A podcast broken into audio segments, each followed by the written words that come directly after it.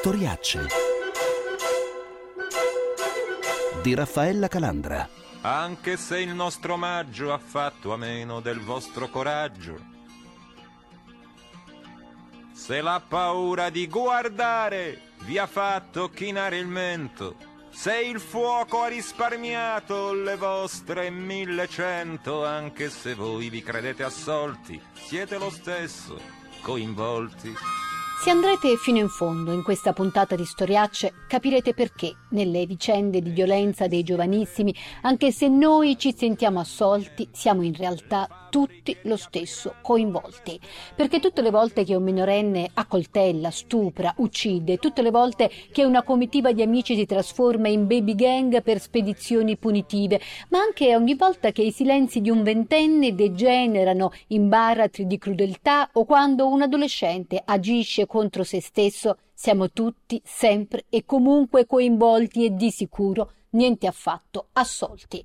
Anche perché questo è un fenomeno in preoccupante aumento ora, con l'isolamento del Covid, con le scuole in gran parte a distanza, con la crisi delle famiglie per le difficoltà economiche, con le maggiori difficoltà degli operatori sociali.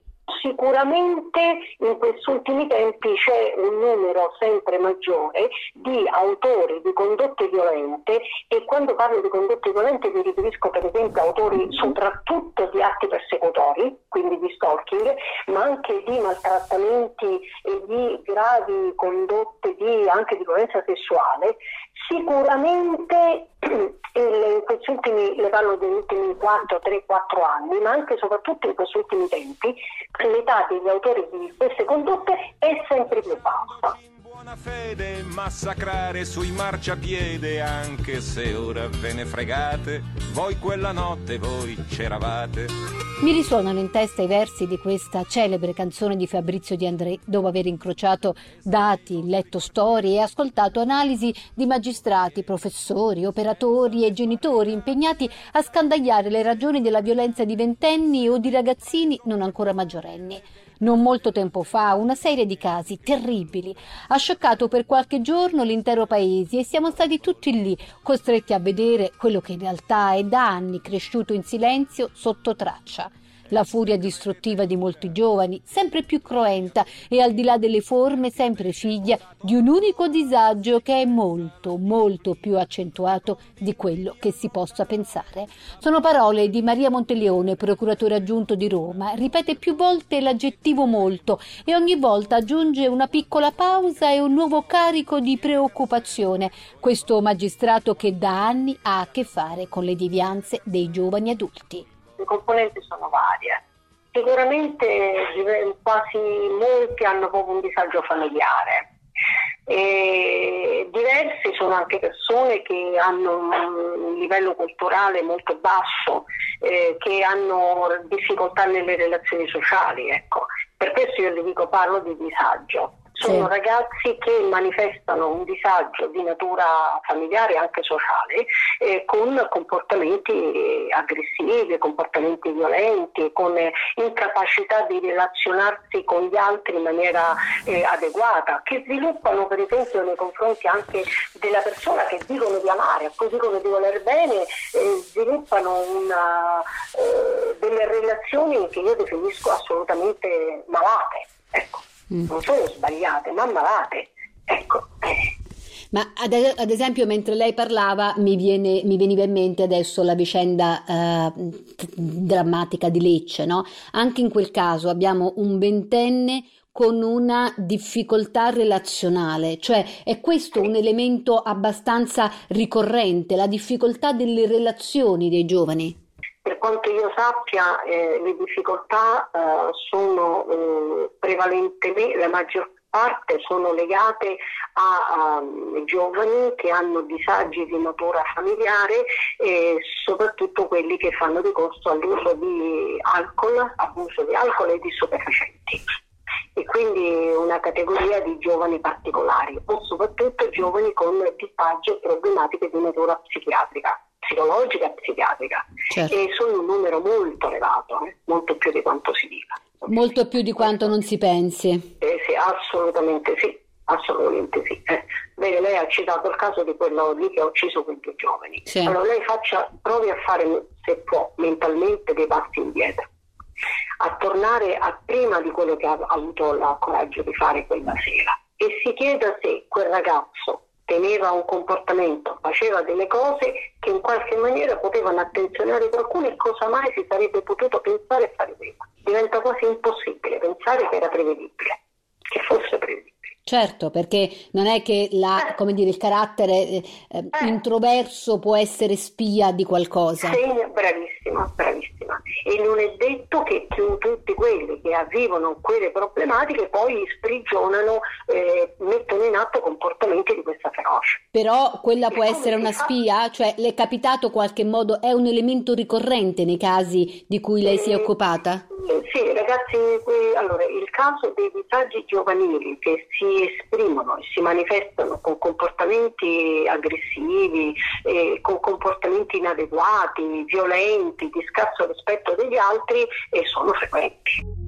Di cosa stiamo parlando? In questa condizione di quotidiana emergenza in cui stiamo vivendo da mesi abbiamo forse già quasi dimenticato i giorni della scorsa estate, quando l'Italia intera si interrogava su casi di violenza cieca e brutta. Vicende troppo spesso velocemente accantonate e quasi rimosse dopo l'iniziale indignazione.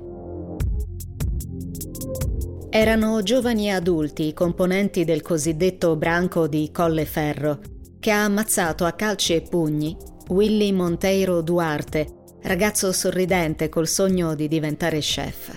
Sempre in Lazio, ad Alatri, tre anni fa, la stessa sorte era toccata ad Emanuele Morganti, ucciso da un gruppo di picchiatori. Giovani adulti come quelli che a Pisticci, in Basilicata, non hanno esitato a violentare due quindicenni la scorsa estate, o come i coetanei che a Marsala prendevano di mira gli stranieri. Un giovane adulto appestato a sangue a Vicenza un settantenne, intervenuto in soccorso di una fanciulla minacciata. E un altro, aspirante infermiere, a Lecce, ha massacrato la coppia di ex coinquilini per invidia verso la loro felicità, secondo la sua disarmante ammissione. Ci sono stati quelli divenuti picchiatori per un mancato invito ad una festa alla Dispoli, o c'è stato ancora Filippo, 15 anni, massacrato di botte a Ferragosto da quattro coetanei in Versiglia, perché scambiato per un altro e comunque perché va di moda picchiare. Analizza lui stesso, mostrando agli altri adolescenti il suo volto deturpato. Ma nelle storie di violenza dei giovanissimi è anche capitato che un passante fosse accoltellato in pieno giorno e in pieno centro, senza neanche una parvenza di pretesto, come fu per Arturo, 17 anni, lasciato in una pozza di sangue, sotto le luminarie del Natale napoletano del 2017. Io ho avuto una reazione fiera a questa vicenda, anche perché io dovevo uscire dalla narrazione di Comodo che a Napoli quando si accoltellano sono tutti fetienti, no? Se, lo, se la vedono fra di loro. In fondo Arturo forse era quella roba lì. Cioè era facile e comodo credere che Arturo fosse l'espressione di quel contesto. Nessuno di noi può essere, sentirsi al sicuro e nessuno non può dire di non c'entrare con questa storia o di girarsi dall'altra parte. Perché se questa roba qui è accaduta a me e ad Arturo, che non c'entravamo un cazzo con tutto questo mondo, evidentemente può veramente accadere a chiunque. Uno dei quattro di quella paranza di bambini che aveva accoltellato Arturo non aveva ancora compiuto 14 anni. E allora come dare torto alla mamma, a Maria Luisa Iavarone, quando urla che lei, della manciata di anni di carcere stabilita per i responsabili dell'aggressione al figlio, non sa che farsene, perché queste violenze per mano di minori sono a suo dire tutti appuntamenti mancati degli adulti, delle famiglie, della scuola, dei servizi sociali, delle parrocchie, ma anche delle palestre e delle politiche per i giovani. E lei allora ha trasformato la preoccupazione per Arturo, insieme alla determinazione da pedagogista, attraverso più strumenti, dal libro per la UTET, il coraggio delle cicatrici, alla fondazione contro le violenze dei minori, nello slancio per sollecitare in ogni modo una prevenzione educativa, per evitare insomma che sciami di ragazzini abbandonati per strada senza obiettivi dice chiaro e tondo, diventino una pentola a pressione di rabbia. non è solo la violenza agita dai minori verso altri minori, ma anche agita verso se stessi, l'autolesionismo. Basti pensare al caso di Napoli del ragazzino undicenne che si è suicidato. Assolutamente sì, infatti diciamo che in comune tutti questi casi, quelli della violenza contro se stessi, quella della violenza dei singola, cioè del singolo contro un'altra persona o del gruppo contro un'altra persona, hanno in comune senza alcun dubbio un disagio. Sì, matrice di riferimento comune, che è una matrice poi di carattere socio-educativo. Cioè quello che è venuto meno, a mio dire, è che gli adulti costituiscono l'appuntamento mancato con la relazione educativa. Loro mancano l'appuntamento e sono incapaci di vedere il dolore negli altri, dei propri figli, nei, nei minori, proprio perché sono incapaci di costruire una relazione di senso forse anche con se stessi. Questa è una crisi epocale rispetto alla quale ci troviamo peraltro stigmatizzata anche dall'emergenza Covid, che ci sta raccontando che il distanziamento sociale porta ancora di più a sterilizzare le relazioni tra le persone. Allora i ragazzi si rifugiano nelle tecnologie, nel digitale, che finisce per consegnare loro un territorio di abitudine ulteriore. E infatti se lei vede che tutti questi episodi di violenza c'entrano in qualche modo il rapporto con il mediale, con le tecnologie, col digitale, no? Ci sono dei ragazzi lasciati troppo soli con se stessi, troppo incapaci di gestire le loro emozioni spesso si rifugiano molto negli ambienti virtuali e mancano loro proprio le coordinate di relazione con il mondo. Diventano violenti perché rapiti, perché incapaci di essere accolti, ascoltati, incapaci di canalizzare i propri processi di sviluppo. E quando i ragazzi da un lato sono troppo soli, dall'altro lato le scuole chiudono, la società si dice che bisogna stare a distanza, che le persone costituiscono un pericolo e non più una risorsa. Cioè il rischio è che questi ragazzi abbiano ribaltati dei paradigmi di orientamento all'esistenza. E la condizione attuale della pandemia sta facendo peggiorare tutto. Già da anni però, e i numeri della giustizia lo documentano in modo chiaro, sono in incremento i reati commessi per mano di minorenni o di giovanissimi. Sempre più spesso succede che una fragilità, un disagio, una difficoltà non compresa da genitori, dalla scuola distante, dagli operatori sociali diventi rabbia stratificata, aggravata dalla droga e poi diventi violenza. Da qui ripartono tra pochissimo i racconti di storiacce. Storiacce. Come sempre succede, ci sono casi che per particolare crudeltà turbano di più e interrogano le coscienze e questo vale anche quando si tratta di minori o comunque di giovanissimi che accoltellano, stuprano, a volte addirittura uccidono, come succede e come abbiamo ricordato nella prima parte di Storiacce. Molto meno invece si conosce la violenza a basso dosaggio, diciamo così, quella quotidiana, quella che avviene all'interno delle famiglie e che rischia a volte di stravolgerle, quella che consuma genitori che finiscono per non sapere più come gestire il figlio diventato violento. Le famiglie qua che hanno un ragazzo con questi problemi veramente a volte non sa dove sbattere la testa. Le famiglie che non sanno come comportarsi e che quindi poi non riescono a gestire la, la violenza e la situazione di un figlio che è eh, violento e che assume casomai droghe. Anche perché tenga conto che quando soprattutto in un caso del genere non sai che fare, non sai come sbrigarti, non sai a chi rivolgerti, allora tutto questo si assomma comunque a un senso di inadeguatezza e di vergogna perché poi i primi a essere giudicati e condannati sono i genitori, perché chiunque è abituato a dire, eh beh, insomma, se il ragazzo è finito così, è colpa dei genitori. Il tuo genitore, esatto. E quindi i genitori, come dire, tendono a coprire il più possibile, a non denunciare finché poi a un certo punto mollano tutto, non ce la fanno più, ma c'è il rischio che sia parte. Di occhi disperati, di madri e padri arrivati a denunciare un figlio violento, Ciro Cascone ne sta incrociando sempre di più. Lui è il procuratore di minori a Milano e purtroppo sa che le famiglie si rivolgono alla magistratura quando proprio non sanno più dove sbattere la testa, quando rabbia e frustrazione, fragilità mischiata a droghe rendono impossibile riuscire a gestire quei ragazzi diventati violenti fuori e dentro casa e con la pandemia tutto sta peggiorando, ma in realtà sono anni che il problema della devianza giovanile è in crescita come registrano le statistiche della giustizia. Il tema, che ora si è imposto con l'urgenza della cronaca, è registrato in realtà da tempo dai numeri. Dal 2007 in poi sono progressivamente aumentati i minori o i giovani adulti, cioè da 18 a 25 anni, in carico allo Stato per aver commesso reati. Erano 16.571 a metà settembre 2020, recitano le statistiche del Ministero della Giustizia. Quasi tutti italiani, quasi tutti maschi. 127 di questi minori in carico allo Stato hanno meno di 14 anni. Troppi si sono macchiati di delitti contro la persona, soprattutto lesioni personali, 5.554. Aumentano gli atti persecutori, si arriva fino agli omicidi, volontari 91 o tentati 193. E l'età è sempre più bassa, l'aggressività sempre più forte. E sia per la violenza del singolo, esposta soprattutto nello stalking e nei reati a sfondo sessuale, che per i delitti di gruppi strutturati, all'origine c'è lo stesso fortissimo disagio psichico e l'incapacità di avere relazioni sociali, concordano operatori, magistrati e psicologi.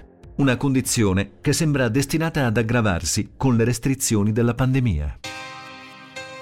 E questo non è solo un problema di classe sociale, di livello culturale, di condizione familiare, questa del disagio dei giovanissimi tramutato in devianza a vari livelli è una condizione riscontrata da magistrati come da operatori psicologi tanto nei quartieri bene quanto nelle periferie degradate dove certo la componente delle difficoltà economiche e della dispersione scolastica aggrava poi tutto e il risultato troppo spesso tanto nei centri storici delle città come nei palazzoni dormitorio è una violenza esercitata dai singoli come dal gruppo. Ciro Cascone, procuratore di minori a Milano. Oggi c'è questo malessere diffuso in tanti giovani eh, e quindi questa tendenza a, eh, sfogare questa insoddisfazione, questa repressione che vivono in altro modo. La maggior parte di questi ragazzi, tanto per fare un esempio, viene da abbandoni o fallimenti scolastici da situazioni eh, familiari eh, un po' marginali, eh, con molta difficoltà e quindi, come dire, eh, non sono stati adeguatamente seguiti sul piano educativo. Eh, quindi c'è alla fine sempre il solito, quello che chiamiamo anche questo è un termine un po' inflazionato, però lo uso vuoto educativo in tanti di questi ragazzi. Eh, è chiaro che poi anche la violenza diventa eh, sostanzialmente sono i reati che commettono, eh, almeno parlo per Milano e per il distretto di Milano, quindi i due terzi di Lombardia che, che trattiamo noi, sono spesso reati di tipo predatorio contro il patrimonio, furti, rapine, però attenzione anche là eh, l'elemento come dire, predatorio diventa marginale. Eh, la rapina del cappellino, di un oggettino di poco valore, eh, ha scarso peso, nel senso che eh, si tende in qualche modo a voler prevaricare, a, a, usare violenza che è una violenza fine a se stessa. Certo, cioè il reato in sé diventa diciamo un po' il segnale di, una, di uno esatto. slancio alla violenza indipendentemente poi dal modo in cui questa si, eh, si esplichi, anche sì, se ovviamente il pestaggio è, è, peggio diciamo di un furto. No, sì, ma eh, essenzialmente volevo dire, cerco di esprimermi meglio, non è una violenza diretta a conseguire un profitto patrimoniale, anche se a volte c'è anche quello, però in prima battuta non si aggredisce un altro per portargli via il cappellino, si aggredisce e basta, poi ti porti via il trofeo di guerra, qualcosa glielo devi anche togliere, eh, il telefono, l'orologio, il cappellino, ecco, qualche oggetto griffato magari, ma non è quella la molla che scatena eh, solitamente l'aggressione. Il discorso a parte va fatto per... Eh, eppure ci sono ancora violenze sessuali che nascono da altre da altro magari, genere di dinamiche, certo. Certo. Dinamiche, Infatti... sì, anche la, insomma, di, di, di, di, scassa, di incapacità di relazionarsi correttamente con l'altro sesso, con il sesso femminile. Certo, ma infatti vedevo che i dati, comunque anche le statistiche del Ministero della Giustizia comunque confermano come i reati predatori eh, siano i primi da parte dei minori, insomma quelli più ricorrenti. Esatto. Eh, però esatto. comunque c'è stato un progressivo aumento anche di eh, delitti contro la persona, di lesioni in particolar modo, eh, di eh, percosse o anche eh, minacce fino ai tentati omicidi che sono i casi ovviamente più, più gravi cioè in qualche modo in realtà, ehm, come dire, c'è questa moda eh, di picchiare. Io sto riprendendo le parole di un ragazzino che quest'estate è stato eh, proprio malmenato malamente a Marina di Pietrasanta e ha perso, insomma, insomma, ha avuto grossi danni dopo un pestaggio perché era stato scambiato con un altro. E lui dice c'è la moda di picchiare. In qualche modo eh. È qualcosa che avete trovato, riscontrato, percepito? Sì, allora, sicuramente c'è in queste, questi ragazzi, in questi gruppuscoli, anche come dire, lì sono gruppi molto liquidi a volte che si riuniscono quasi joint venture, non sono gruppi strutturati, però c'è questa voglia di, eh, dire, di conflittualità esasperata che arriva anche alla violenza. Non voglio io spingermi tanto a fare analisi, ma diciamo che un po' un clima di conflittualità e di violenza, soprattutto verbale, sta pigliando piede tra gli adulti. Cioè, questo è qualcosa che i ragazzi recepiscono, assorbono, vedono fare gli altri. Non è che si inventano nulla di nuovo loro, anzi, eh, basti andare a, alla violenza degli adulti, per quanto giovani, trentenni, l'omicidio di Willy, insomma, questo, da questo certo, punto di vista certo. esemplare, in cui è, è, chiaro che purtroppo questi sono poi i cattivi esempi, in qualche modo, i cattivi maestri che eh, danno anche la stura a certi comportamenti giovanili. E questo ovviamente con la pandemia sta peggiorando ecco, la pandemia, figuriamoci, sono stati per mesi chiusi in casa tutti quanti o comunque bloccati in queste attività, ecco, in quel, in quel periodo abbiamo eh, assistito a un crollo dei fusti, ecco, dei fusti tradizionali, cioè di quelli che vanno a rubare, non mostrano violenza, e, e finita quella sono usciti per le strade e quindi in qualche modo devono a maggior ragione eh, dire, trovare un senso alla loro vita vuota e lo trovano in questo, potrebbero trovarlo in tante altre attività eh, per le quali non riusciamo a coinvolgerli. Anche se il nostro omaggio ha fatto a meno del vostro coraggio, se la paura di guardare vi ha fatto chinare il mento, se il fuoco ha risparmiato le vostre millecento, anche se voi vi credete assolti, siete lo stesso coinvolti. Sul malessere dei giovani il consumo sempre maggiore di droga diventa come un detonatore di tutto, ma un ruolo sempre più spesso è esercitato anche da un certo tipo di linguaggio trovato sul web e in tempi di forzato isolamento e di perenne connessione finisce per diventare un ulteriore elemento da analizzare anche da parte degli operatori delle comunità che si ritrovano a che fare non di rado con autentici gruppi di baby criminali. E tutto questo riguarda tutti noi molto da vicino e anche se ci sentiamo assolti siamo lo stesso tutti coinvolti. E se nei vostri quartieri tutto è rimasto come ieri, senza le barricate, senza feriti, senza granate, se avete preso per buone le verità della televisione, anche se allora vi siete assolti, siete lo stesso coinvolti. I racconti di storiacce di Raffaella Calandra. Per riascoltare questa come tutte le altre puntate in podcast, il sito è radio24.it. Fateci avere commenti e segnalazioni sulla pagina Facebook di Storiacce. Ci trovate anche su Instagram e Twitter, all'account at Raf Calandra.